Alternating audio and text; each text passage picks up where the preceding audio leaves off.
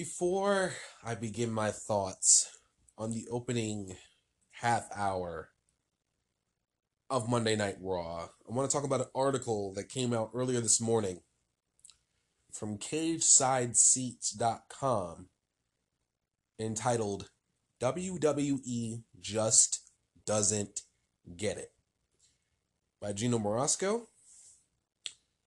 And it goes a little something like this.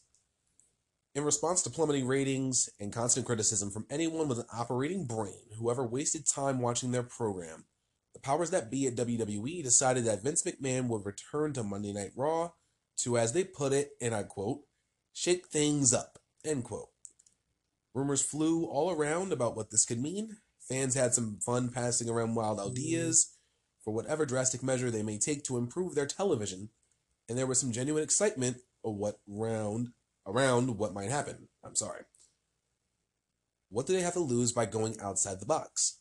By trying something new? By literally doing anything different? If you thought they would actually follow through on being different, well, you were giving one stiff shot to the gut to remind you that yes, this is still a promotion run by the McMahon family, and they just don't get it. We know they don't because the answer they came up with was yet another worked shoot type promo in this awful reality era. They've allowed to flourish in all the worst ways where they acknowledge the show sucked but promise to make it better. By having the family control Raw and SmackDown as they put in air quotes a united front. Yes, folks, they actually wove into kayfabe. The show is awful and it's their fault for it, and then immediately decided the way to fix it was to have them continue running it because they just won't argue amongst each other now. That this is the answer they came up with is both astounding and demoralizing in a way that nothing else possibly could be. It makes obvious what was already clear, but at least possible to ignore previously. They don't get it, and they never will. The ensuing show didn't do much to prove any real change was coming. There were good things, sure, but there are good things on any episode of Raw. A full hour for the women to run a gauntlet match for a title shot? That's good. Most of the baby faces not looking like useless morons all the time? That's good. Kevin Owens and Sami Zayn returning soon? That's good. There was bad too. But we don't even need to focus on that because they made it clear at the very start of the show that nothing is going to change at all. You cannot ask fans to allow you to acknowledge you suck at your job in reality and then use the story to say it will be better because you'll be united, but the story is the same as the reality which is that you are always running the very bad show, and that isn't changing. Even reading that sentence doesn't make any damn sense. This wouldn't be so frustrating if this company wasn't swimming in money with a roster so deep with talent up and down the card. They have main event level stars around every locker, and somehow none of them feel like main event level stars. The McMahon family is to blame for that. How then are we supposed to believe that will change because of this show? I'll hope I'm wrong here, but nothing about this says any great change is coming. That was the story from Geno Mrosko. CagesideSeats.com. If you want to go ch- read that article again and, you know, check it out word for word and form your own opinions, you can do so. I would have no problem with you doing that. But let's go over what actually happened in the first 33 minutes of the show. I said on Twitter about a couple hours, about an hour or so after I did uh, episode 34 yesterday, that I would only be watching the opening segment with Mr. McMahon and nothing else. After that, I was going to enjoy the rest of my night doing whatever I needed to do. So they started off the show. Mr. McMahon came out. And if you follow me on Instagram on my Instagram page, I had stated as a PSA to Sacramento what we have been given the past three months has been nothing short of embarrassing, demoralizing, an insult to our intelligence that made us lose IQ points every single week, made us untrustworthy of the show as a whole made us untrustworthy of the product, had fans leaving in droves, and four of those episodes had broken the all-time viewership ratings record for worst show of all time in three months. I do not trust Vince McMahon as far as I can throw him, nor would I attempt to because all I would literally want to do is give him a backhand and tell him what he's doing is pretty much destroying his own product. The show started off with, of course, like I said, Mr. McMahon coming out to unadulterated fanfare from the Sacramento crowd. I had literally said on my Instagram post, you must boo Vince McMahon for everything he has done. They were so fucking lucky they were in Sacramento and nowhere near the East Coast. Because if they were in, you know, New York, Philly, anywhere in my home state of New Jersey, pretty much any smart town, they would get a shitstorm of epic proportions that may have been longer than Roman Reigns, what Roman Reigns received the night after beat The Undertaker at WrestleMania 33.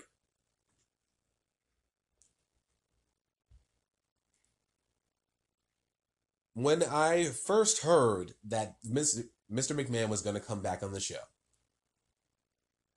for us smart people who understand the product and how much it actually sucks, we knew that it was a desperate attempt to bolster ratings.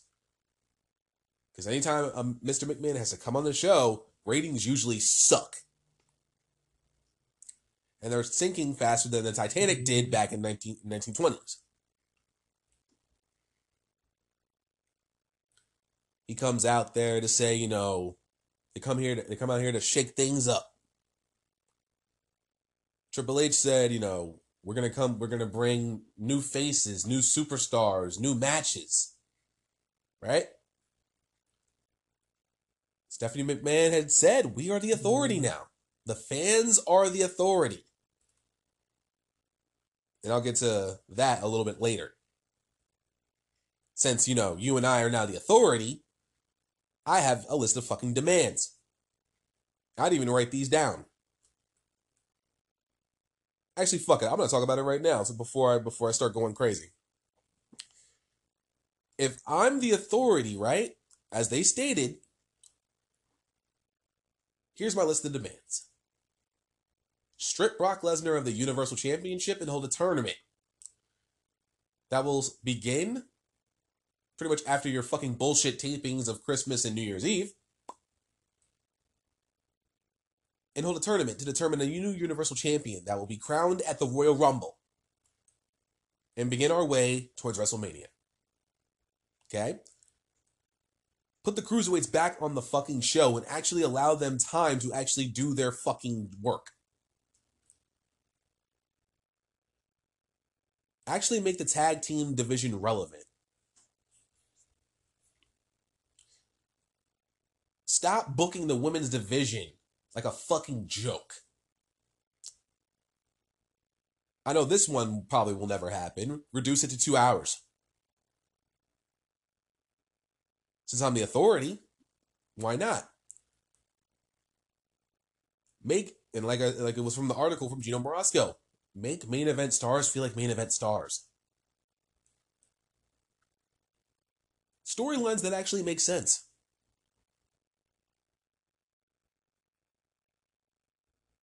You know, treat NXT like a minor league system. Mm. If certain superstars aren't doing well or they aren't putting being put on the show often, put them down in NXT and let them get some work in.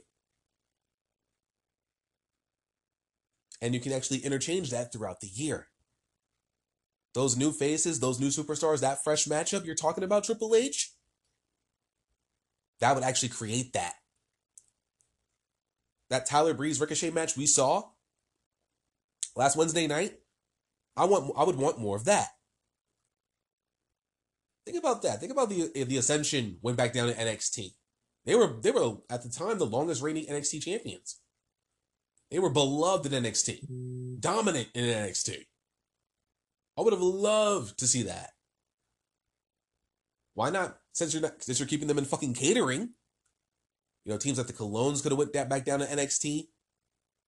You know, like I said, and, I, and I, I'm going to shout out Kevin for this too because he said the same thing to me, and I agree with him with this minor league system. Treat it like a AAA ball club. You know, if a Velveteen Dream's going to come up, you got to bring somebody back down to take his spot. Names like Mojo Rawley, Zack Ryder could go back down as the Hype Bros. You know, Nia have went back down to work on her performance and stop punching people in the fucking face hard way. Dana Brooke could have gone back down, and you can create a redemption story for her. I stayed, I booked, I did that a few episodes ago. Look at what look at the, look at what it did for Tyson Kidd. Went back down to NXT and was involved in a fatal four way match for the NXT Championship.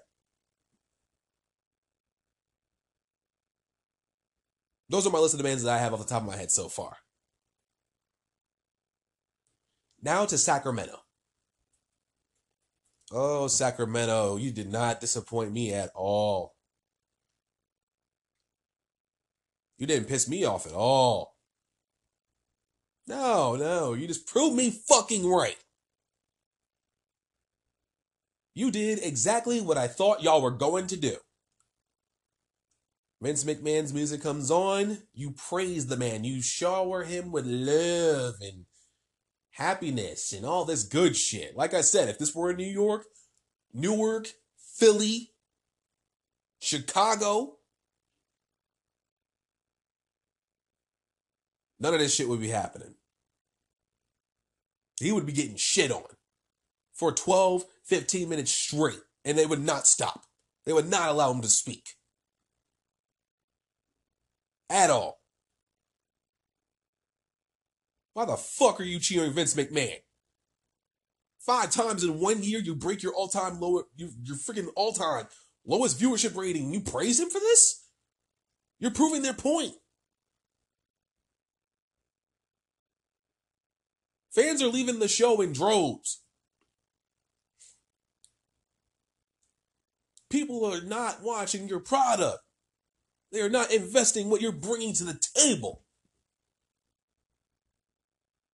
This goes for any ter- anything in terms of rela- relationships, business partners, your girlfriend, your husband, anything. If they are not investing in you as the fan to keep you entertained, why the fuck do you want to invest in the product?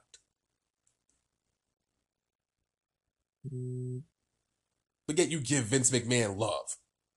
You cheer this man. You boo him on command when he says it.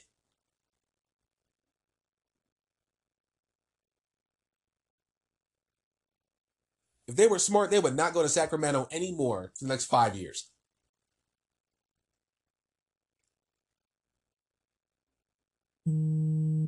Fucking bullshit.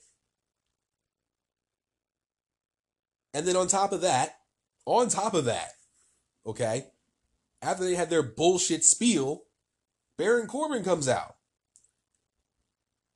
and says what happened last night, uh, I should actually say Sunday night at TLC was not fair. Because Braun Strowman had Finn Balor, Apollo Crews, Chad Gable, Bobby Roode, Heath Slater, all come out and kick his ass. Hmm. Mm-mm. So what they do? Instead of actually firing him in front of the entire world and tell him to go fuck off, they decided to give him another chance.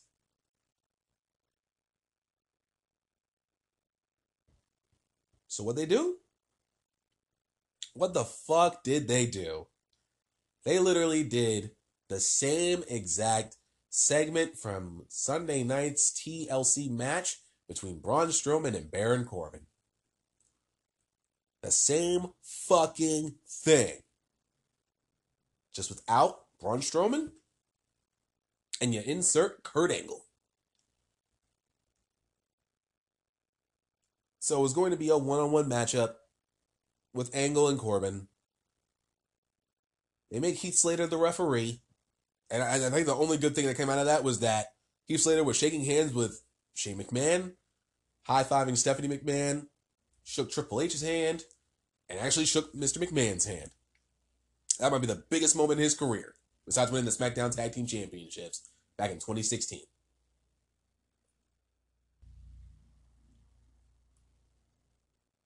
They begin their match. It's going along. Corbin throws a punch. Shane McMahon comes out and states, then makes the ruling that this is now a handicap match. And out come Roode, Gable, and Crews. Literally the same exact thing that happened. And now, now it's a four on one handicap match. Okay? So that's now going on. And I believe, it, I think it was Triple H that came out. I really don't care. I really didn't give a shit. It then became a no disqualification handicap match. So all four members go out to the ring, go outside the ring, go underneath the ring, grab out chairs. The same exact shit they did at TLC. Start destroying Corbin with chair shots, blah blah blah. While Heath Slater's in the corner fixing the ring turn uh, turnbuckle, making sure the ropes are good. Corey Graves is bitching, to which I laugh my ass off.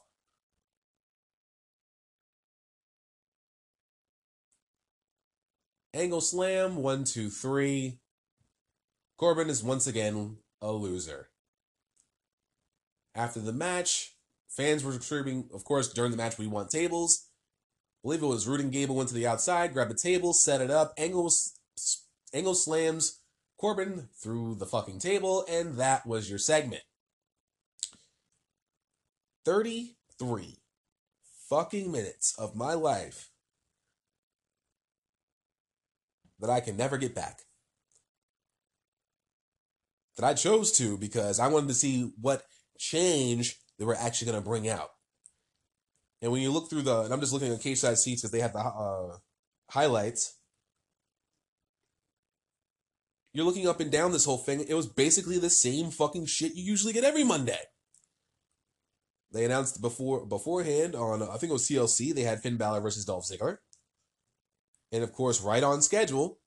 Of course, if you're smart, you know this that McIntyre came out and caused a disqualification.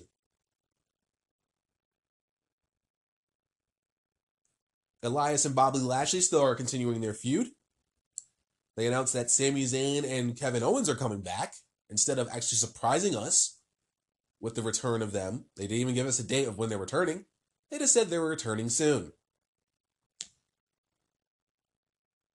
We then get the amount, and, th- and this probably really fucking killed me because this probably pissed me off more than anything. They announced six new talents from NXT were going to be coming up to shake things up. Lars Sullivan, we already knew that was going down. EC3, Lacey Evans, Heavy Machinery, and Nikki Cross are all now coming to the main roster on WWE programming. I stated on Twitter last night that Sullivan and Cross were the only two names out of that six that actually made sense for, for being called up. I spoke with uh the Who Got Next uh Who Got Next podcast on Twitter. We usually uh talk during the week uh, on programming, especially for NXT. And like I said, man, he's a that's a smart motherfucker. I'm not even gonna front. Go check uh search for them on Twitter. Who Got Next podcast? Give them a follow. They he this, this motherfucker knows his shit when it comes to NXT. He goes to the live shows. He, so he knows a lot more than I do. I will say that up and down. He knows a lot more than I do. He or she, I'm not assuming genders. I'm not even to put that there. He or she. Let's not assume genders here. I'm not the most politically correct guy, but like I said, I don't want to assume genders and everybody getting mad and shit. But you know, I was living back a little back and forth, and I really wasn't too keen on seeing heavy machinery being called up. But he said, you know, no, it, I, I have to disagree with you. You know, them coming up makes sense. I mean, I, I love heavy machinery. I really do. I love how they get down the steaks and weights, steaks and weights, which I can get behind because I love me some steaks and I love going to the gym, get my swole on. I just don't think they're ready yet. They haven't even had a sniff at an NXT Tag Team title shot. And from what I saw last week on NXT, it looked like they were going to be the ones next up to face the Undisputed Era. I Takeover Phoenix for the NXT Tag Team Championships, you know? So we could safely say if that's if that's going to go down, put an L in the column for them. Lacey Evans isn't ready to come up to the main roster just yet. I love what she brings to the table. I love that, you know, her being a full blown heel is awesome. Lead of NXT, trying to be classy, trying to bring class to the women's division. But she hasn't even gotten nowhere near NXT Women's Championship title shot as of yet. And she will be involved in that Fatal Four Way, so you pretty much you can put an L next to her on the column. EC3, I, as much as I would love to say I would, I'm happy to see him come up to the main roster. I don't think he's ready yet either. He's now starting to be in a major storyline with the Undisputed Era, going through guy after guy. He just beat he beat Adam Cole. He beat Bobby Fish.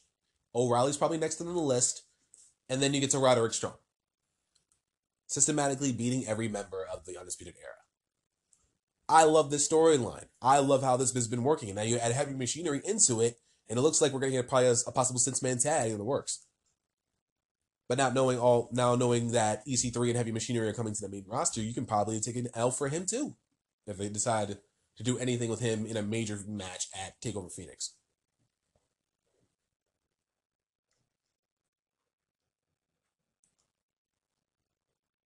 It's very fucking disheartening mm-hmm. to see talent that has been working in NXT. And I think EC3 just got there, just started really getting into his own recently after, of course, you know, facing Velveteen Dream at Brooklyn. You know, and then going through, I don't think he had a spot in, uh, at War Games. He just started getting into his own. That's the one that scares me the most. Now, uh, speaking about EC3, I was actually on Twitter and um, I was involved in a little conversation between myself, um, Nick Nightmare from the Sledgehammer uh, from Sledgehammer TV. If you guys don't follow him, follow him on Twitter, I I give him a huge shout out because he's fucking awesome. And I just watched his um, Monday Night Raw review while I was at the gym. I listened to that, and he was he was hitting on everything. He was hitting on everything that you could hit on with in terms of what happened on Raw and how and he, I feel the same way he does. This show sucked. But he, I was, was I was having a conversation between him and uh, Kevin Castle. Uh, if you've never heard the Don Tony and Kevin Castle podcast, I definitely would uh, give that a listen. That is a huge. Those two are those two are fucking huge in the pod in the professional podcasting realm. I am literally just a small fish in all of this. But he, all three of us were having a conversation, and Kevin Castle said that EC3 will be world champion by SummerSlam. I kid you not. I have I literally have that screenshotted on my phone just in case I prove him right. I uh, prove him wrong, I should say. I hope I'm wrong. Because I actually told him, and, and uh, Nick Nightmare liked it, and Kevin Castle liked it too. I said, I literally said, I'm trying to remember it as best as I can. I said, if that happens, I'll ha- be happy to eat a slice of humble pie without fail. I think he's wrong. And I'll make sure I have like a, a countdown on my phone when we get to SummerSlam. I'll find the date for SummerSlam. I'll have a countdown for that. And if EC3 is world champion at by SummerSlam, at SummerSlam,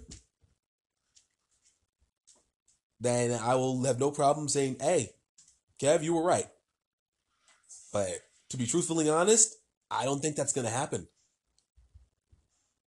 When Drew McIntyre made his return to WWE, when he when he became when he called got called up to the main roster, he had world champion written all over him. The look, his move set, he had the looks of a heel champion everything he when he stood in that ring alone, you could tell he was world champion material. I do not see that in EC3. I don't. I honestly don't see it in him. I see possible mid card champion, possible upper mid card guy. But as of right now, at this very moment, he still needed to be there for, I'd say, at least a few more takeovers. Come on, up. Want to come up? No? Okay. No, mommy, that's just my dog. Come on. Want to sit on the couch? Anyway, you'll figure it out. So, I I just don't see that in EC3 right now. I've he he would be better off in NXT right now. Lacey Evans would be better off in NXT right now. Heavy Machinery would be bet would most definitely be better off right now in NXT. Sullivan and Cross are the only two names out of that six that actually make sense in terms of call ups. And I hope they both go to SmackDown.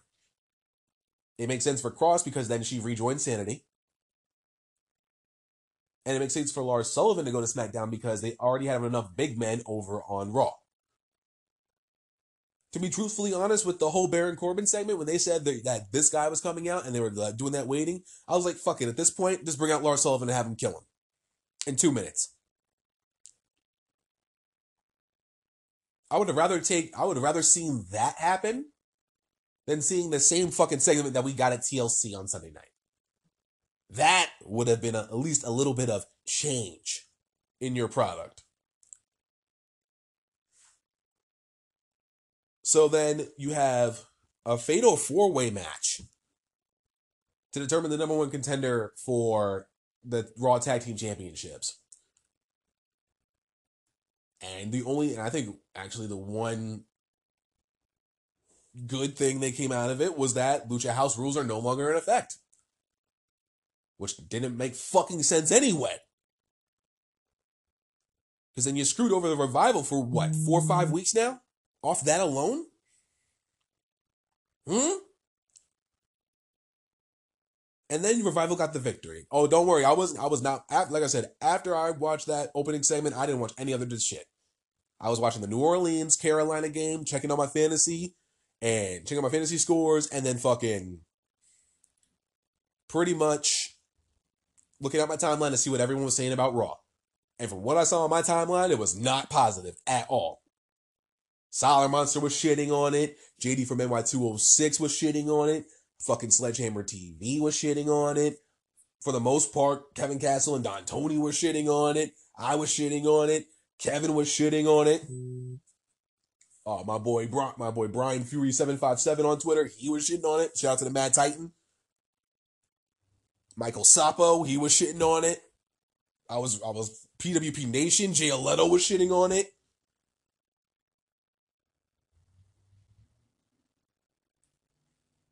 When you say there's going to be change, and then you revert back to the same old bullshit you've been doing pretty much all fucking year, what makes you, I, or anyone who else watches this product to fucking believe that there's actually going to be some change? And there's, I, I saw people on Twitter saying it's only one show.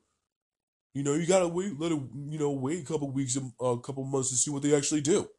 And to that extent, you would be right. To that extent, you actually have a point. But when you've been fucking up, literally, think about this, right? And I think it was the um, I think I was re- uh, saw a tweet from Don Tony, who was gonna use the uh, the battered wife uh analogy. You know, the husband beats his wife, gets in trouble for it, gets arrested for it. She drops the charges because she loves him. He says he never does it again. And then he does it again and again and again. That's literally the same thing that WWE has been doing for fucking years. When 2016 came through and we had the brand split, brand split, and it came back.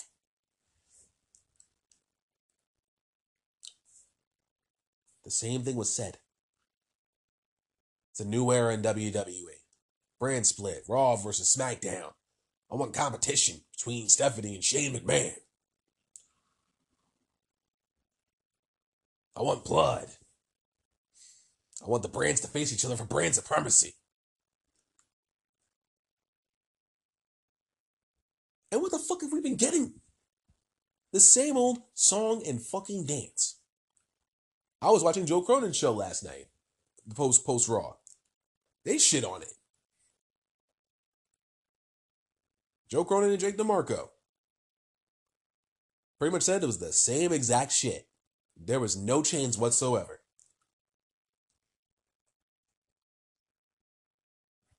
There was an eight woman gauntlet match for the for, to determine you know who would be the top number one contender for the uh, women's championship. And of course, who won? Natalya. But we want change, right? Natalya should be nowhere near the women's championship. Nowhere. No top opportunity, no number one contendership. She should literally be getting mm-hmm. women over. She is at that point in her career where she should be getting women over instead of getting over. Mm. And Nick Nightmare actually brought up a very solid point when I was listening to his uh, his show on YouTube. If you wanted to start the four horsewoman versus four horsewomen feud, you could have started it next week. You could have had Sasha Banks or Bayley win that gauntlet, become the number one contender for the women's championship. You could have started it off that way. You would have had, you know, one of those two win. You know, even if it wasn't a lose, even if it was a no disqualification match, and you can begin the begin the feud that way. Begin the road to that match that way. You know, he was he was booking matches. You had you could have had Shayna Baszler versus Becky Lynch, Ronda versus Charlotte, Marina Shafir and Jessamyn Duke versus Sasha Banks and Bayley. But the only reason we're doing Natalya is because we didn't they didn't get to do the angle of her turning heel, her turning on Ronda. I know, I'm mad about it too. Even my dog's mad. And she fell asleep watching this shit.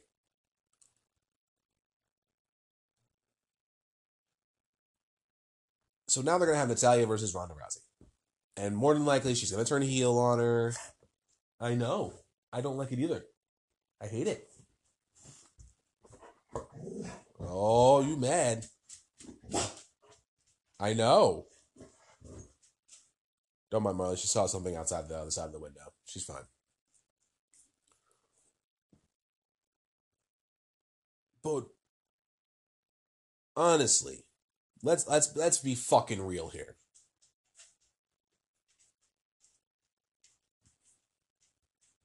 What we saw last night on Monday Night Raw did not constitute anything that was any part of the definition of change. You can change the music all you want. You can change the graphics of the show. You can bring up all the NXT talent you want, and I know, and I, and I know you saw Velveteen Dreams tweets last night, and I know he, I just read he just deleted all of his tweets, and they had fans spamming on Twitter that he, you know, he should be called up. He should be the last person to be talking about coming up to the main roster. As much as I would love to see him on the main roster, they would not know what to do with Velveteen Dream. I guarantee you that right now. when it comes down to it, I'm surprised I'm being more tame about this shit right now than I than I initially wanted to. Excuse me. But if you honestly think about it, me yelling won't change the product.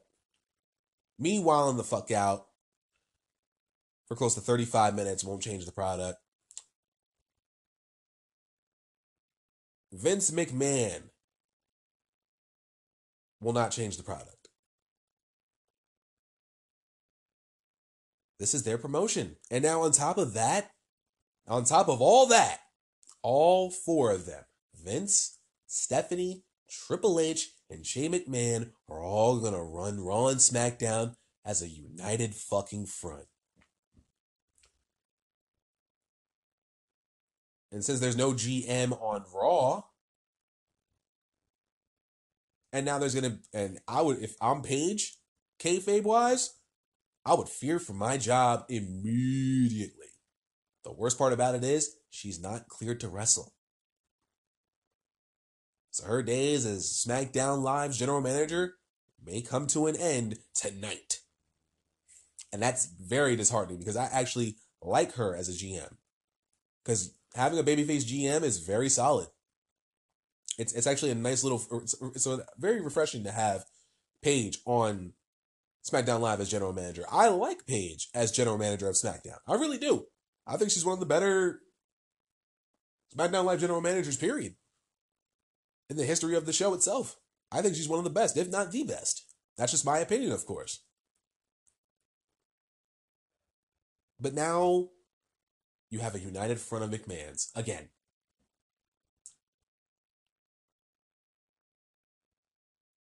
I can appreciate, and I'm very, and I'm saying this very lightly. I can appreciate the fact that they said that they have sucked, that the show has tanked. I can, I can give you that because honestly, it's true. But we've been saying that for years, not months, years.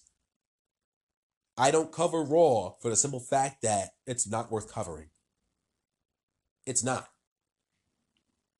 You know that as well as I do. I feel bad for podcasters who actually cover Monday Night Raw. I feel bad because that they have to suffer through three hours of bullshit. And especially now that and this is this is a point that I almost forgot. After Raw went off the air for the live show, they did another three hour taping for their Christmas show in Sacramento.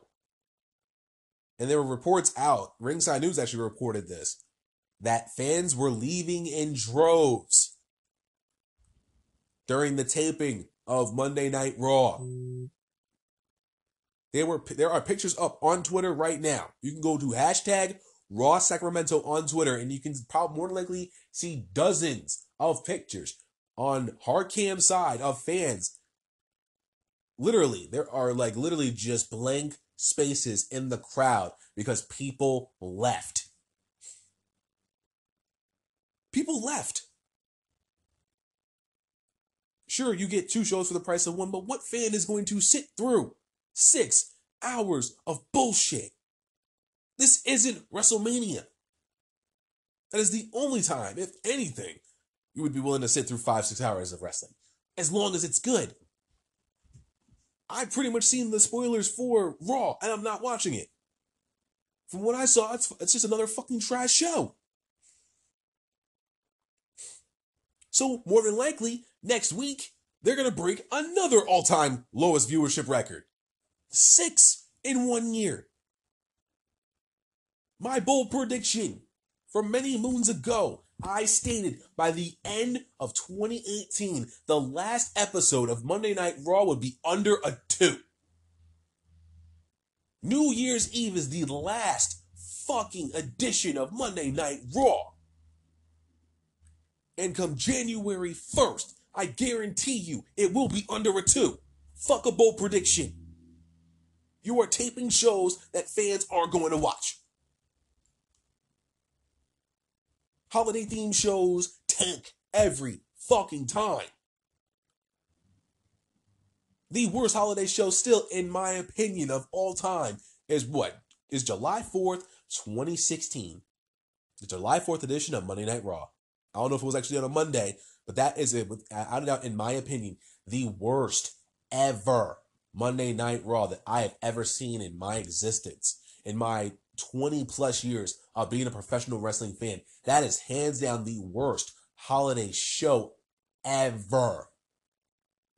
And if you want, and if you want proof and you want to see a crazy rant, go watch JD from New York, JD from NY206's Monday Night Raw review on that show. I guarantee you, you will be laughing your ass off. That main event literally had a 16 man United States versus the world uh, fucking tag match. Eight versus eight. I remember it like it was fucking yesterday. And that show was, I watched that show too from beginning to end. And I would have rather drank bleach, slit my wrist, jumped off the building at my job or get suplexed by Brock Lesnar into a bed of spikes than ever watch that show again.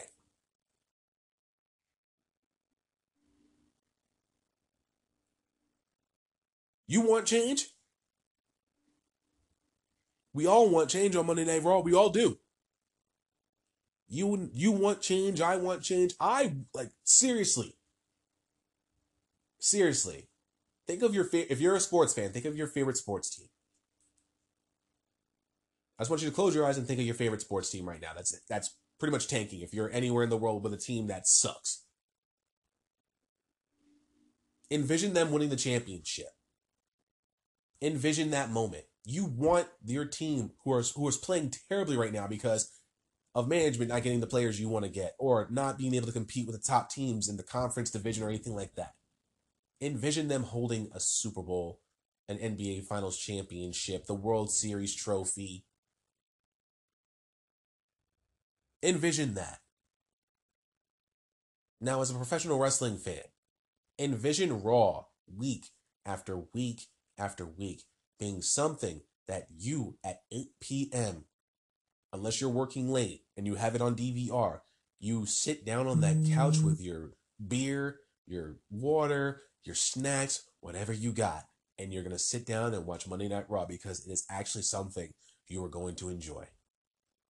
The cliffhanger from last week got you invested, waiting seven days with bated breath, waiting to find out what the next chapter of a, sto- a certain storyline is going to be of a possible championship match going down, of a certain person coming back to Monday Night Raw and making their return for the first time in months due to an injury.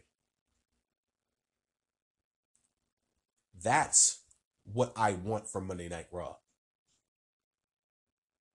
I want something that I can absolutely invest in. I want to invest in the product. I want a product that I know that figure like figuratively can win championships year in and year out. I do it. At, I say it at my job all the time because I do retail. When it comes to certain, you know, when it comes to my district, I want us to be number one. I know there are certain stores that are better than us in terms of sales and all that, but I know in terms of our area, I want heads on a silver platter served to me while I sit at my throne. Monday Night Raw doesn't do that for us. I get it. It's not the Attitude Era anymore. Mm-hmm. Stone Cold Steve Austin and The Rock ain't coming through that door anymore. DX more than likely ain't coming through that door a, for a while. The Rock and Sock Connection ain't coming down that ramp to defend the tag team championships against the New Age Outlaws. I get that. But when you have the biggest and best roster in the history of your company. And every single Monday night for three hours, you literally shit the bed week in and week out.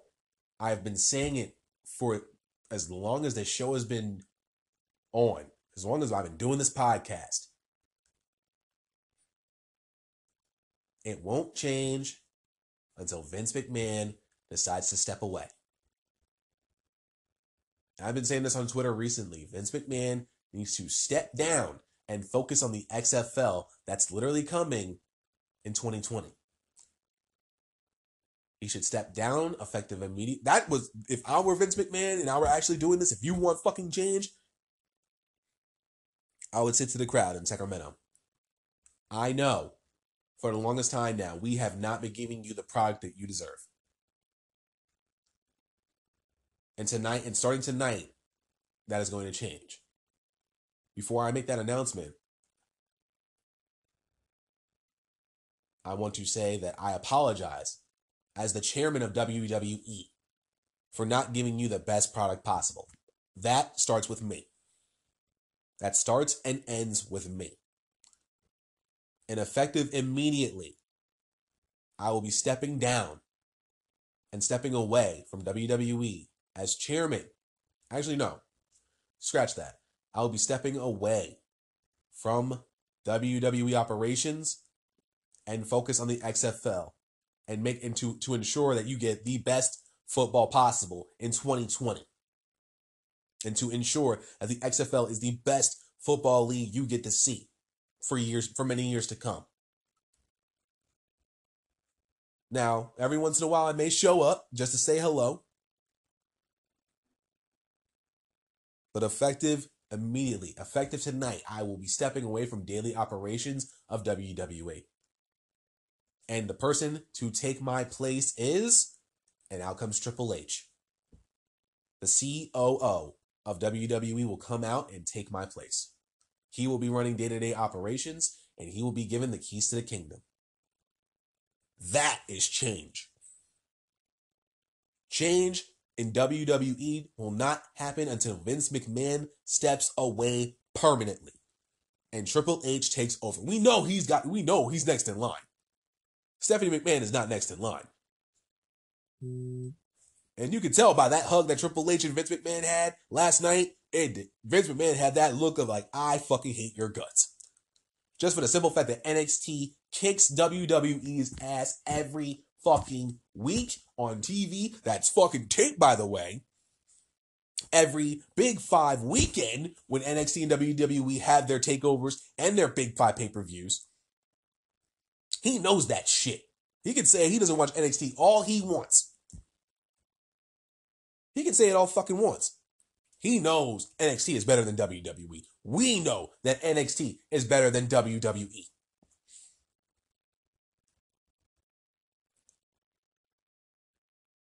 Vince McMahon needs to fucking realize that at 72 years old, he does not have it anymore.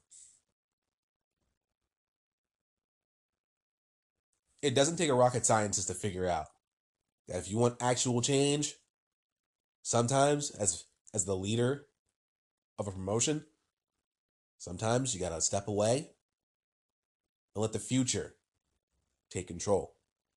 If we are if we as fans are the supposed authority, we need to keep pressing the company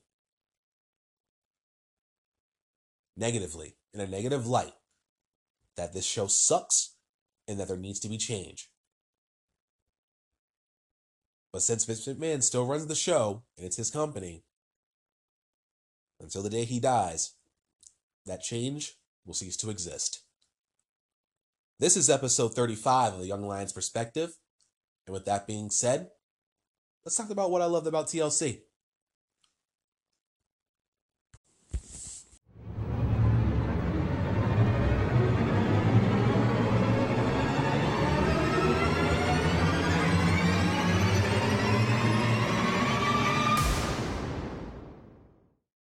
What's going on, guys? Zach from the Wrestling with Issues podcast here, and welcome to episode 35 of the Young Lions Perspective.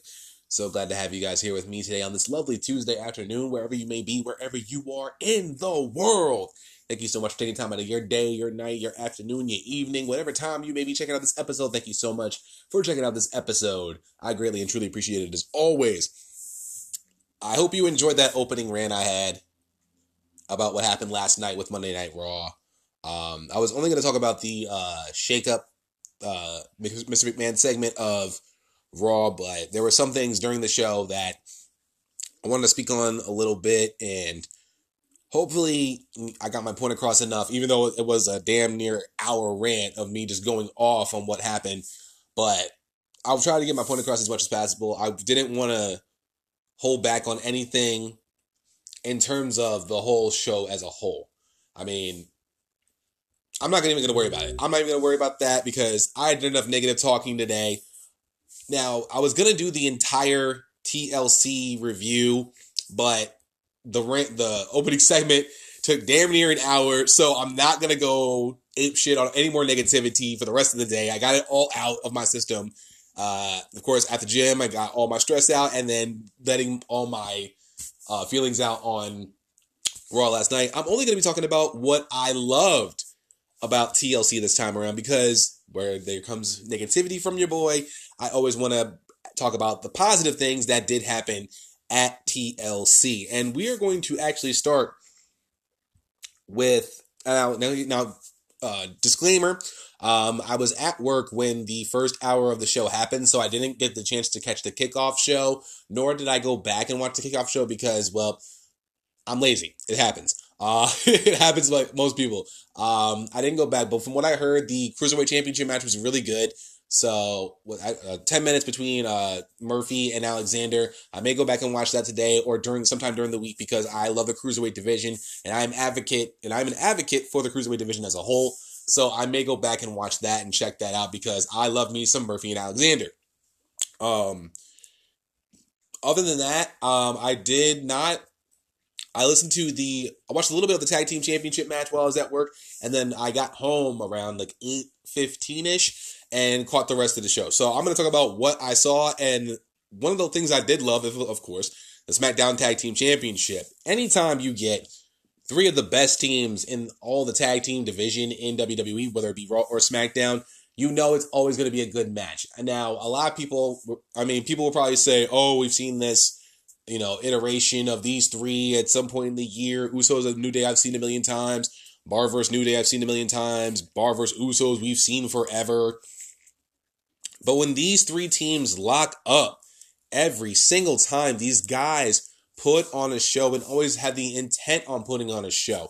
Now, if this were a ladder match for the SmackDown Live Tag Team Championships, I think it would have actually been a lot better because then, you know, it would have brought a little bit more drama to the match and possibly would have gotten us a new champion or something along those lines. So let's talk about the match as a whole. So they made the announcement that only two competitors at a time uh, would be in on the ring. That just makes the most sense. So Sheamus and Kofi actually started the matchup. Sheamus and Kofi circled it, tied up. Kofi gets a waist lock. Sheamus powers him to the open corner. Uh, he then backs off and circles with Kofi again. Of course, fans chanting for the New Day because they're the, the baby faces in this matchup. Sheamus got him in the headlock, but Kofi head scissors. Uh, he, uh, Sheamus then pops out, gets another headlock. Uh, Kofi powers out and Sheamus runs him over, goes for a cover, and then he brings Kofi back to another headlock. Kofi then fights out, and things speed up a little bit. He leaps, but Sheamus catches him in a back suplex, only for Kofi to slip out and hits a drop kick, and that surprisingly got a two count. And then he tags in Woods. Now, there were a lot of good spots in this match that I absolutely loved. Um, there was a, a, double elbow drop by uh, Sheamus and uh, Sheamus and Cesaro. They had a nice little cover for two count. Um, Cesaro keeping his eyes on the Usos while looming over Woods. Cesaro stopping Woods' hand, puts another chin lock. Woods endures it again. Fans rally up behind for the Usos to get involved in the match. He shoves Woods, but then Woods hits Sheamus. Uh, he hits the honor roll on Cesaro. Uh, Cesaro brought Sheamus back into the match, and Sheamus hits the Usos just because. Uh, later on in the matchup, we start to see the Usos actually finally get involved in the matchup. So there was a hot tag to Cesaro, a hot tag to Kofi. Uh, Kofi springboards and starts going all ape shit on Cesaro. He hits a drop kick, then hits a leaping lariat on Cesaro. He then gives Cesaro the boom drop. That made the crowd go crazy. He aims for the corner and starts clapping along with the crowd. He swings, but is caught into a toss. Cesaro runs in. Then the Usos get involved. Kofi kicks Cesaro, then kicks Jimmy. Uh, Kofi then leaps, but Cesaro catches him. Then he then lifts Kofi, but Jimmy leaps in for a flying crossbody. Uh, he went for the cover, but Cesaro breaks it up. Cesaro then gets the dragon whip, uh, whip leg drop. Uh, Kofi rolls Jimmy, goes, and that only got a two count. Jimmy goes for Kofi. He misses Kofi. Jey tags it in the process. The Usos then begin their own super kick party. They double, they super kick Kofi. Then, then they super kick Woods. Uh, double super kick for Sheamus, and then Cesaro leaps in and he gets super kick right in the mouth. Uh, they aim but miss Kofi, and uh, they actually went for the pop up Samoan drop. That was nice, but went for the cover. That almost got the win, and Woods breaks it up at the last possible second. Jimmy and uh, Jimmy Uso and Xavier Woods brawl, and they fall out of the ring. Jey climbs in and he aims at Kofi. Cesaro tags himself in the process. I don't think, I believe it was uh, Kofi who didn't know what was going down. Uh, he Jimmy Jey hits the Uso splash. Cesaro tosses Jey into the ring post. Then he goes for the cover on Kofi. That got a two count. They were surprised that they, that wasn't enough to get the victory. Cesaro then was stalking Kofi. Big E was uh, trying to get Kofi up, trying to rally him back into the match. Cesaro gets Kofi into the Swiss swing, and he went around for about like 13, 14 rotations. The strength of this man is always second to none. I've always loved Cesaro because that man, I would say if, if you had a lifting contest between him and Tyler Bate, I think that would probably be a, a very interesting contest, but I think Tyler Bate may win for the simple fact that he has lifted Walter. And if you've seen the size of Walter, that boy big. But I think you can counter that. I think Cesaro actually lifted up Big Show once for a Swiss swing, if I'm not mistaken. Correct me if I'm wrong, but I think he did lift up the Big Show once. And the Big Show is no small dude. Like, compare him to me. I'm 218 and he's like close to 400 on a, uh, on a bad day. At least in the three in the, in the high threes. Let's just put that out there. But after the 12 to uh, 14 rotations, he, he locks in the sharpshooter. Uh, Kofi goes for and tries actually endures a lock. Big E's telling him don't quit. He drags Kofi away from the ropes, uh, but then Woods hits the get over here to stop the hold. The end of the match had seen. This is probably the best part of the match. Uh, Sheamus then tags in and blasts Woods, then hits Jey. Uh, he, he, then aims at Kofi, calling for the end of the match. He went, goes for the Brogue Kick. Kofi stands up, dodges the Brogue Kick, rolls Sheamus up in the process. That got a two count. Sheamus goes for the Brogue Kick again, but double stomps intercept the Brogue. Uh, Kofi tags in uh, Xavier Woods. Words, uh, Woods hurries up, try to get the tag. Uh, Kofi hits Trouble in Paradise, and then they hit the Limit Breaker. Uh, went for the cover, but Jey and Cesaro broke up the pin. Fans at this point were going ape shit as all four men are down in the ring. Big E is coaching up his team. Jey gets up first. Cesaro follows and hits and hits Jey with a European uppercut. Jimmy then runs in into a pop-up European uppercut. And I love when Cesaro does that, just throws him up and then just pops him with that sickening European uppercut. Kofi then drop kicks Cesaro out of the ring. Kofi then goes up to the top. He aims for the group outside for it, um, for the trust fall. And that I love when he does that because it's just the craziest thing. Lands on pretty much almost everybody. Takes out Usos and the Cesaro. Sheamus then goes after Woods. Woods resists with a hand, with hands and a kick. Sheamus staggers a little bit, but Cesaro goes for Woods' feet. He mule kicks Cesaro, but steps right into the Brogue Kick. They get the cover, the three count, and they actually retain the SmackDown Live Tag Team Championship. I was actually shocked at that because I actually I had the Usos winning. Uh, if you listen to uh, my podcast on um,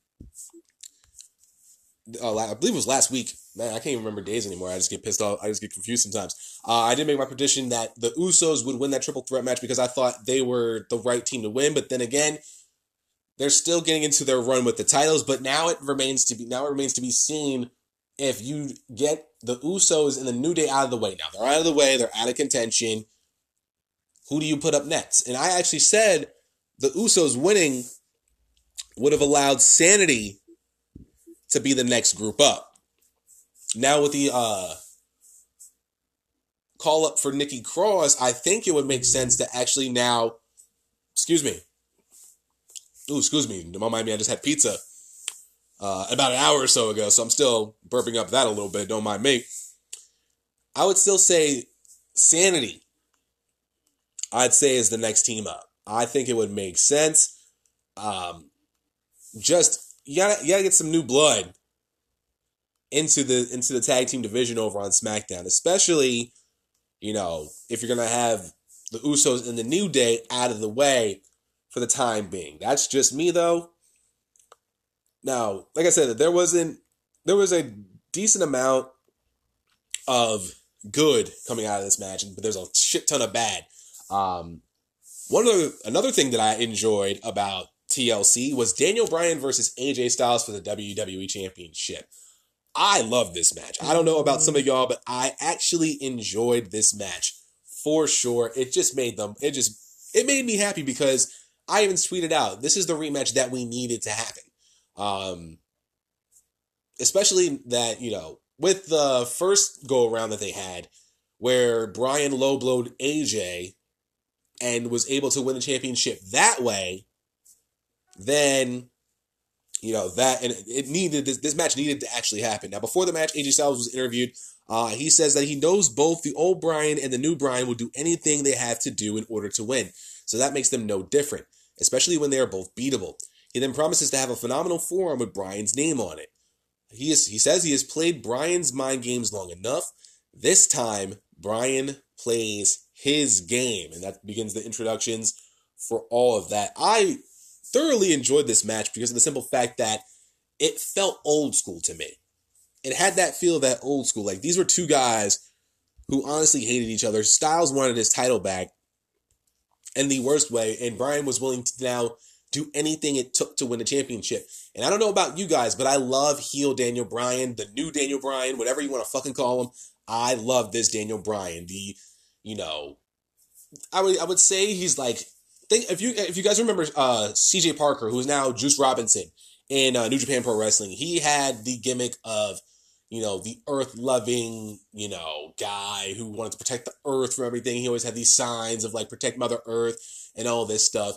I would say if if you want to talk about it in terms of Pokemon, uh, I'm I'm really showing my age right now. Um, if you want to take it in terms of that, I would say Daniel Bryan is the evolution of what CJ Parker was in NXT. That's just my opinion, but he has taken it now to another level. Uh, the promo he cut the on Miz TV, which is absolutely insane, calling us calling us you know the sheep, you know talking about consumerism and all this stuff. I absolutely love this stuff, and I think if I remember correctly, uh, earlier in the in the show, he cut a promo stating that when he retains the championship, the leather, the belt that he carries will not be made of leather; it will be made of hemp. So if they so if they wanted to go that if uh, Bryan retained, I hope to see a hemp belt on SmackDown Live if you retain the championship. Now, since we've all saw, the match, we know Bryan retained. But let's talk about this match because it was absolutely fucking dope. So, and I love the beginning of this matchup. Uh, Bryan and Styles uh, began circling. And we're about to actually have the collar and elbow tie up. Bryan just bails out of the ring immediately. Fans start booing at that and started doing the mind games with Styles. Bryan takes full advantage of the ring count. I think he got in around seven. Comes back in, and they're about to uh, collar and elbow tie up again. Second time, he bails out. Styles gets frustrated immediately. Bryan's just literally like just put on his asshole smile. I know that smile because I have that smile sometimes when I'm at work. And when people ask me about certain products that we I know we don't have, I always have that menacing smile. So I totally get that. And I, I loved it. I was enjoying it. He was soaking up the heat from the fans. They start dueling, have a dueling chance of AJ Styles, Daniel Bryan. Bryan then puts Styles in the corner. Styles turns it around into a chop and a forearm, immediately going on the attack. And the story they told about this match was was fan fucking tastic. Bryan going after the ribs of Styles and Styles going after the leg of Bryan. That was an amazing story that these two these two had told about this, and we'll get into that right now. So Bryan had Styles in the corner. Styles turns it around into a chop and a forearm. He then bumps Bryan off the turnbuckles and stomps a mud hole in him. He, like now, this is all from the chairshot.com, so I'm going off what they said on there, and pretty much it was pretty much what they had going on. So Styles bumps Bryan off the, off the turnbuckles, stomps a mud hole into him. He then bumps and chops Bryan some more, whips going from corner to corner. Bryan goes up and over, but Styles actually saw that coming going from their last match. He knew the play already. Bryan still counters in a waistlock, goes to a takedown. Styles reaches up to head scissor Bryan down. So he kicks Bryan into a corner, drags him up for more bunkle bumps. He then rams his shoulder and then snapmares Bryan out to kick him in, kicks him right in the back. They're still having a dueling chance. Styles throwing hands on Bryan. Styles goes for the Irish whip. Bryan kicks him away. He starts speeding things up. He fakes Styles out. Styles still drop kicks him down. He then clotheslines Bryan out of the ring and immediately begins to take his time waiting for Bryan. I loved the pacing in this matchup that they had at this point. It was a bit slow, but once they started gaining gaining that speed up, they, they had that first act done. It started building up to that climax. It started building up to that high point in the match. Excuse me. So after Bryan got up, Styles slingshots and Boogie immediately. I see this is words are hard because I just love this match. He gets caught in a roundhouse kick. He slingshot over the top. I think he was trying to hit a, a forearm on Bryan to the outside, but he left himself wide open, and Bryan just lays in a sickening roundhouse kick right to his midsection that had Styles doubled over on the ground. It was very, very smart of Bryan to actually pull that. And that's when the story began of him going after Styles' ribs. So after Styles was clutching his ribs, Bryan hobbles over. He then whips Styles into the timekeeper barriers, continuing to work on those ribs. He brings Styles back in the ring and takes aim from a corner. He, Styles stands for Bryan to bump, kicks him in the corner. Bryan then whips Styles into the ropes and rocks him with a knee, a kitchen sink knee right to the ribs that left Styles doubled over. And immediately fans start booing him as he goes for his leg. So then, and this is this part I absolutely fucking loved. He then takes it, Styles' legs he, and he laces the legs up. It looks like he was going for a submission. Excuse me, I'm take a sip of water. Excuse me. So he laces his legs. It looked like it was like a, he was going for like a modified cloverleaf or something like that. And starts driving knees over and over into Styles' spine and ribs. I love that. He hooks he hooks Styles' face like at the nose and hooks that. Drives another knee. He repeats the process, I think, one or two more times. He then hooks the chin and lays locks in a bow and arrow stretch and, and having the knees right on Styles' spine that causes a choke, uh, a rope break. He lets him go. He then brings Styles up for a headbutt and then puts Styles in a corner and he yells at him, You want to chop me? Then he starts chopping Styles over and over and over. Styles starts firing chops back. And they're starting to have a chop match, like pretty much like some strong style hits. These guys were laying into each other heavy. So after he uh, he actually puts drag, uh, Styles got put in a tree of woe, and he goes out to put Styles against the ropes. He lets up at four, then returns as Styles falls out of the tree of woe. He hits Styles with a European uppercut, then dares Styles to come out. He stands and hits, gets dropped with a mule kick. And it was it was at this point, this freaking match was just absolutely insane. Later on in the match, after um Bryan gets uh clobber with a clothesline. Both men are down, and the ten starts, ten count starts being uh, counted. They get up at they both get up at five.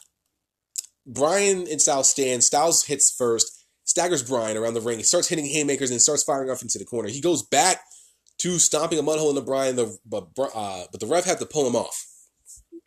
He goes after him again and then hits the phenomenal blitz on him. The uh, the two right, the left right, roundhouse kick, drops him with a leg, uh, roundhouse kick to the leg.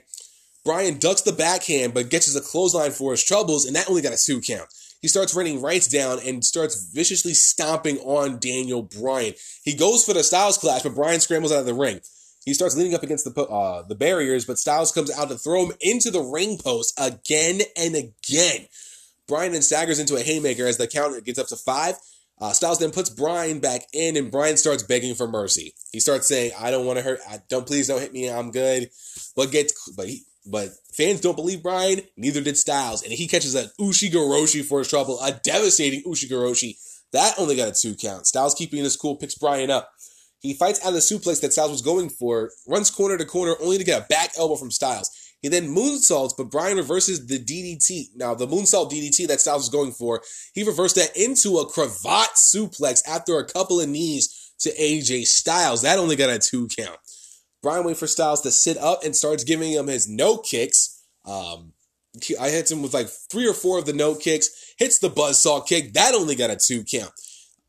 Then fan chants start going, dueling chants start going up again. Bryan hits a headbutt a couple of back suplexes. Styles slipped out of one of those and hits an enziguri on Bryan. Both men are down, but still able to get up with the help of the ropes. Styles runs in at Bryan. He gets put on the apron. Styles hits Bryan away, then springboards, but gets caught into another roundhouse kick. But Styles caught it when he came down and hits a dragon screw leg drop on Bryan. He kicks the bad leg out of Bryan. Now going at now he starts going after his leg. Bryan's in the corner. Styles brings him over to slam the legs into the post. Pretty much the same thing that Daniel Bryan did to him in their last match, paying a receipt to Daniel Bryan. He then does this, and then this is my favorite part of that of this portion of the match. He was stalking Bryan, and then he he chop blocks him. The same thing that he did to Styles in their last match. I love that. A little payback for what Bryan did to Styles. This is just, just loving it at this point. The end had seen. The end had seen. Bryan, I believe, it was on the outside. Bryan hits gets a hit. Styles gets a hit. Styles gets the edge after a, back, a little bit of back and forth. Bryan hits a back kick. He hits another back kick. Goes corner to corner. Styles drop kicks him down. Both men are down. Styles crosses to the apron. Gets up on the apron. Springboard 450. And surprisingly, that only got a two count. And you could tell right after that that he was doubled over in pain after the amount of damage that was taken to his ribs. He stands up and picks up Bryan. He power styles into the corner, runs back in, and then locks, rolls over and locks in the calf crusher. Styles starts wrenching back on it. Now he's, and at this point, he was starting to go more after the leg. He start Bryan starts freaking out, but manages to get to the ropes and cause a rope break. Styles lets go. Bryan gets out of the ring. His clutches in his leg as Styles goes out to get him. Styles drags Bryan up and brings him back into the ring, but Bryan rolls back out. Very the high IQ of Daniel Bryan was second to none in this match. He hobbles away. Styles stalks him. Bryan hits another hard body shot, whips Styles into the barriers. He jumps over the barrier, turns around, gets up. Bryan goes after him. He hits a forearm on him, jumps on the barrier, and then hits a phenomenal forearm right after that. The count at this point was at eight. Styles brings Bryan back in, aims up on the apron. He goes for the springboard to try to finish the job. Bryan gets out of the way. He almost hits the ref, dodges Bryan. He goes for the small package, gets a two count, but Bryan gets the leverage, locks in, in just enough for Bryan to get the three count and the clean victory to retain the WWE Championship. This was, I love this match. This was probably one of my favorite, in undoubtedly one of my favorite matches of the night, and it was it was quite fantastic just to see a little and the finish. I mean, albeit um a bit anticlimactic to some, made sense in in terms of me. I enjoyed it. I love the ending of this match you know, Styles going for that forearm, getting out of the way, almost hitting the referee. Styles surprising Daniel Bryan with a with a small package, but Bryan having enough le- getting enough leverage to get the three count. Excuse me, and retaining the title was absolutely fantastic. After the match, Styles looking dumbfounded. Bryan happy that he retained the championship, just beat him by that much. That was this was undoubtedly a very solid match across the board. One of my favorite matches of the pay per view but none other than the final match that I loved about TLC. And, and you notice a little pattern here uh, from the TLC pay per view. All the matches that I enjoyed, the Cruiserweight Championship, I will be going back to watch that because I know it was a solid match. The WWE Championship, the SmackDown Live Tag Team Championship, and the main event, the first ever SmackDown, the first ever women's TLC match for the SmackDown Live Women's Championship. There's a theme behind this, and there's a reason why. And if you haven't caught the reason yet, you'll get it eventually. A lot of people were anticipating this to be the main event. I said it on my TLC preview and prediction show. This should be the main event, without question. This had more than enough hype surrounding Asuka, Becky Lynch, and Charlotte Flair to actually be the main event. It made so much sense, and, if, and a, a, lot of people were saying if it wasn't the main event, they weren't even going to watch. They were not going to watch the TLC pay per view. They were just going to watch the TLC match and said fuck the rest of the show. I had seen that on Twitter a couple times. I don't know if you had, but I had actually seen some people tweet out if this is not the main event, I'm not watch. I'm going to watch that match, and then I'm just going to call it a night on the TLC pay per view. Thank goodness that after the Seth Rollins Dean Ambrose dead spot match, and I, I'm honestly, I honestly, I'm gonna say that I cannot believe that they had Ambrose and Rollins in the dead spot, have them sandwiched in between the WWE Championship and the main event, the women's TLC match. Not only that, but having that just be a regular singles match really didn't really kind of was meh. You know what I mean? It was kind of meh for me. I really didn't, and I really like them being in that spot. You could have put if my if you were gonna go the same card, you could have honestly switched out Rousey and Jax, put them in the dead spot, and then have Ambrose and Rollins go on before the WWE Championship and have that be a ladder match or something like that. Because that that match was terrible. Just want to put it out there. That match was absolutely terrible. But this ain't about the Intercontinental title. This is about the SmackDown Live Women's Championship. First ever women's TLC match. Well deserved. I mean, just I don't even know. I wouldn't even know where to start, to be truthfully honest. So, as always, if you don't know where to start, you start from the beginning. So, introductions are made. Becky hands the title over to the referee. Belt gets raised high above the ring. All three women stare the title down. Ring the bell. Becky's talking shit already, saying that neither of them are getting that belt. Charlotte saying Becky's all talk. Asuka's ready to just, just go after him, and she starts kicking away on both of them. Fires off on Charlotte. Fires off on Becky. So she hits Charlotte first. Becky comes over. She catches a backhand from Asuka. Then she then she mule kicks her down. Fans are going ape shit already. As both women are in the corner, she starts a hip attack train on both. Hits Charlotte, then gets Becky, then starts a little bit of flexion action. Uh, Becky gets Asuka at the apron, drags her back in for draping knees, throws Asuka down, and takes a moment to say, I'm the freaking man, and that's my freaking title. Crowd started going absolutely ape shit for that. I was I was just soaking it all in it right then and there. I, I did I had my phone down. I may have tweeted out something a little bit, but I had my phone down. I just wanted to watch this from the beginning. So Becky puts Asuka in the corner for a few stomps, then throws her out with a back exploder. Asuka rolls away. Charlotte comes back in. Becky dodges a shot from Charlotte and starts throwing forearms on Charlotte. Hits a headbutt, runs, but gets caught in an exploder suplex from Charlotte. She kips up and lets out a woo, and the crowd was getting involved. And I was like, yes, keep it going. Charlotte and Becky start going all out. All three women want a ladder.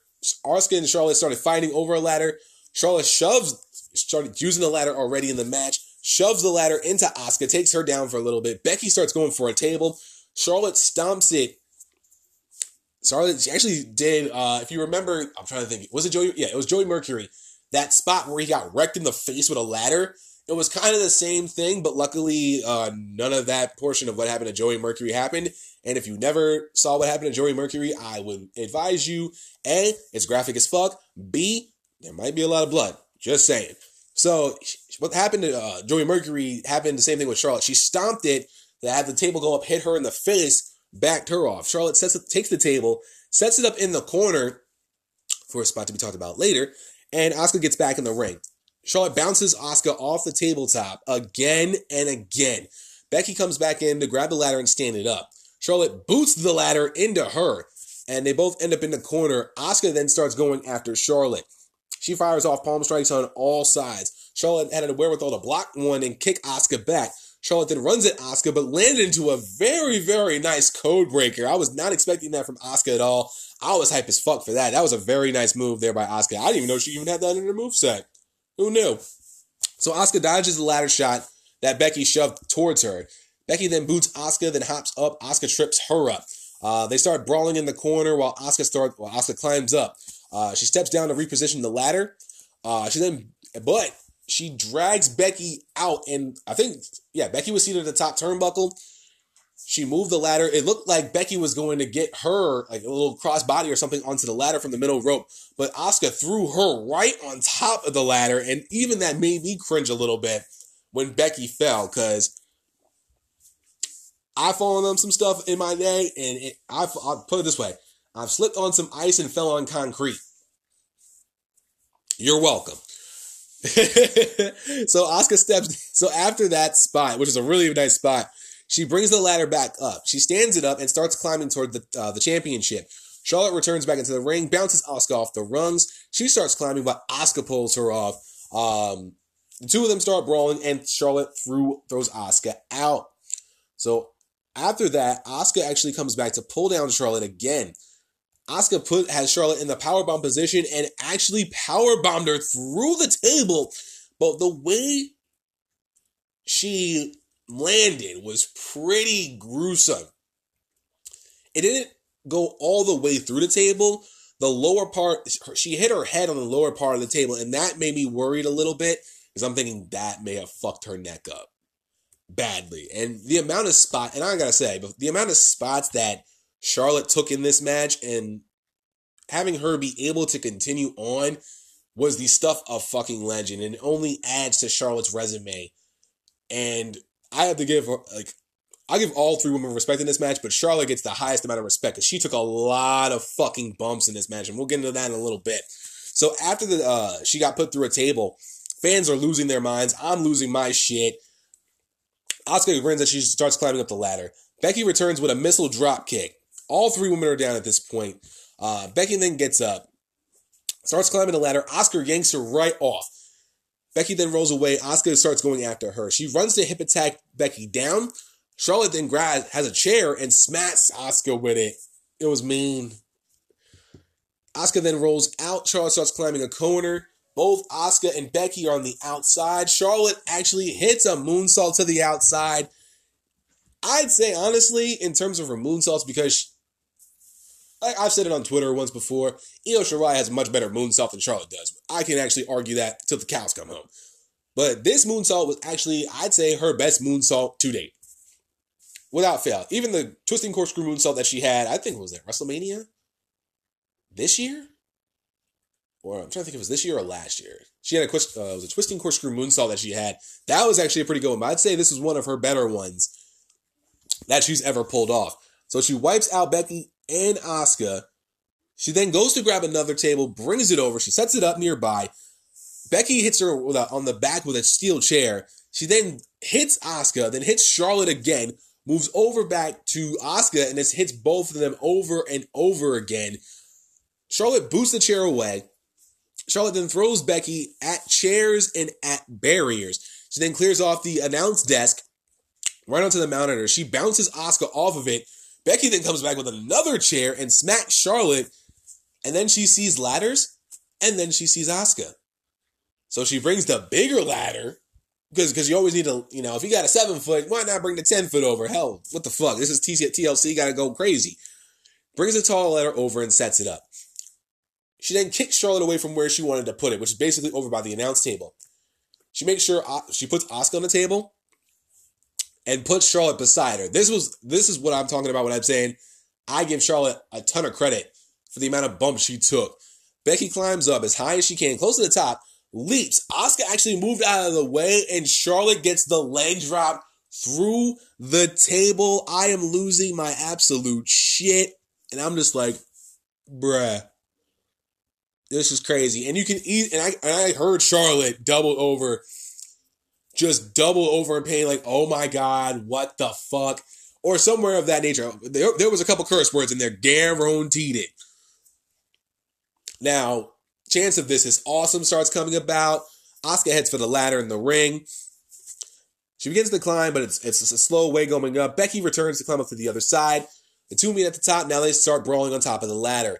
Asuka reaches for the title, but Becky starts with a couple haymakers. Becky starts reaching for it. Asuka then hits back. Charlotte returns with a nice, pretty little kendo stick and starts smacking Asuka and Becky back and forth. She then shoves Becky down and focuses on Asuka.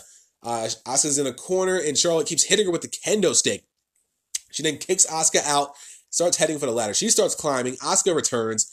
Charlotte smacks Asuka again, telling her to give up. It's my title.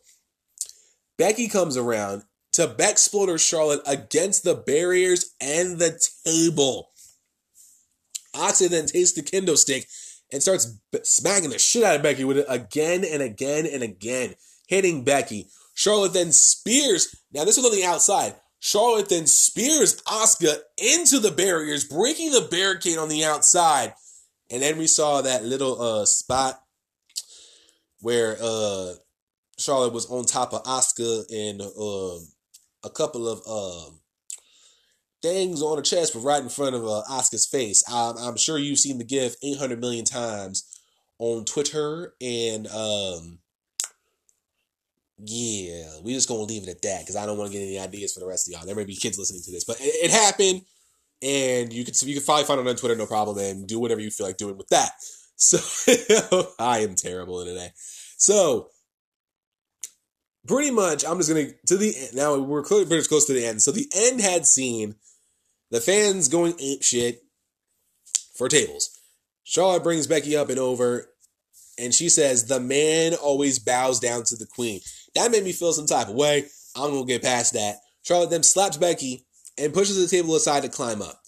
She aims for Becky, and she actually hit instead of a moonsault. Thank goodness she didn't do that. She actually hits a swanton, kinda through her and the table. Fans are losing their mind. There were so many spots in this match that we could talk about. Um, both women start calling for the wreckage. Charlotte leaves Becky behind and goes through the ladder to climb up the top. Charlotte stands it up. She starts reaching for the belt. Asuka, who was on the outside already wrecked, starts climbing up there climbing up the ladder. They start fighting. Fight. They fight on top of the ladder. Asuka manages to force Charlotte away from the belt. They both go back and forth. Becky comes in after the summer, uh, the Swanton with another ladder. Becky climbs up while the other two were fighting. Asuka slips to the bottom. Charlotte moves over to the other ladder that Becky was on. Charlotte and Becky start brawling to keep each other from the belt. Now, this was the weird part of the match for me right here. Now, Ronda Rousey comes out. Yeah, Ronda Rousey came out, walks over to the ring, slides into the ring, looks at Asuka, keeps leaves her out of the way. Screw and is screwed over Charlotte and Becky. She lifts up the ladder. Now this spot was kind of meh because I thought they could have done a little bit better with that with this spot right here. They both landed on their feet uh, after Ronda sends them down the ladder but they both landed on their feet and then rolled out of the ring. That was kind of weird to me. It was all weird. I was just like, why the fuck is Charlotte Ronda Rousey coming out? And then I realized the whole shit with Ronda and Becky on Twitter talking shit, and the whole deal with Charlotte doing what she did to Ronda at Survivor Series, screwing over Charlotte and Becky. That leaves Asuka. Asuka climbs the ladder, takes the title, takes the belt, takes it off the hook, and we have a new SmackDown Live Women's Champion. And her name is the Empress of Tomorrow, Asuka.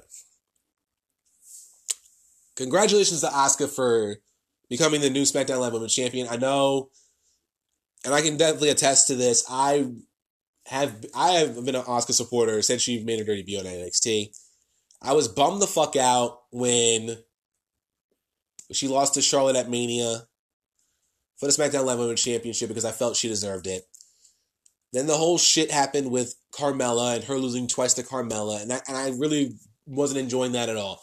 I'm, I'm taking accountability for all of this, and I enjoyed. I enjoyed what Asuka was before they start. I, I was thinking at one point they might have buried her. I was thinking this was one of Triple H's, you know, biggest names that he ever had, one of the biggest international signings they had ever made, and they're treating her like absolute crap. After the whole Carmella thing, I was thinking, man, they're they're really fucking her over. Then they had the whole deal with Asuka Naomi taking on Peyton Royce and Billie Kay. At the Super Showdown, Royce and Billie Kay won over Asuka Naomi. And I'm thinking they're they're just fucking her there even more.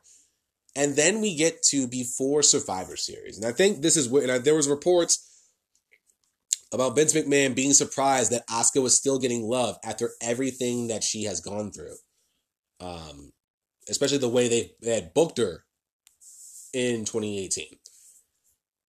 If you remember vividly, when Becky Lynch was choosing um, out of the women's division to represent her to face Ronda Rousey, she eventually chose Charlotte. We know that. But when she came to Asuka, Asuka got a huge pop from that crowd. And that surprised Vince McMahon. Big time. So that there was kind of like the possible light bulb moment that Vince McMahon had to think maybe we were wrong. We did. They booked all this shit. They booked her terribly, almost all of twenty for the majority of 2018, and she was still beloved by the crowd. So that moment may have been the reason why Asuka is now champion. Now, also, they had to take the title off of Becky. They had to take the title off of Becky. You and I, you know that. Maybe you know that. I may I don't know. Maybe you still have your feelings that Charlotte should be champion. I can understand. Like I said in the in the preview predictions, all three women had a case to become champion. All three women had a case. But logically, it made the most sense to take the title off of Becky and give it to Asuka. You then, you now, now, if you really want, like I said, if you want to do this, you can still do Ronda versus Becky for the Raw Women's Championship. And you can have Charlotte versus Asuka 2, a redemption story which Asuka can beat Charlotte at WrestleMania 35. Two marquee women's matches that we have not seen since God knows how fucking long. You now have that chance to make that happen. It's possible. Hey, this is what I loved about TLC. Those four matches there. I will go back and watch the Buddy Murphy uh, Cedric Alexander match because I love me some cruiserweight shit. And Raw, you, you, you tried, just wasn't enough. That's what I loved about TLC 2018.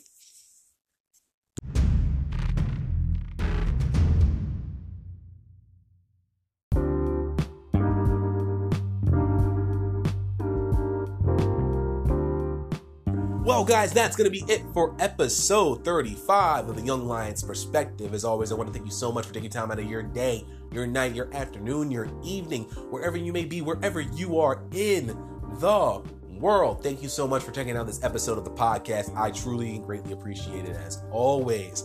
If you enjoyed this episode or any of the other 34 episodes on the podcast, do not hesitate to tell a friend to tell a friend about the show.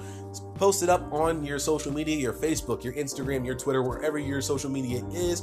Post it up and let the people know that the Young Lions Perspective is the alternative for professional wrestling podcasts and that we are here to stay. Now, if you do not listen to me on the Anchor app, and why don't you? As I always say, this is the up and coming app for podcast in the podcasting game today. You can check out my podcast on Apple Podcasts, Google Podcasts, Breaker, Castbox, Overcast, Pocket Cast, Radio Public, Stitcher Radio, and that good old Spotify fam. Just search for the Young Lions Perspective, and you should have no problem in finding it whatsoever on any of those platforms. If you want to follow me on my social media, do not hesitate to follow me on Twitter at Suede Senator WWI and on my Instagram at young underscore lions underscore perspective. Stay up to date with what's going on with the show. I did just post an Insta uh, post on Instagram about two certain dates. A little bit of a cryptic message action there for you guys. Uh, 12 25 18 and 1 2 19.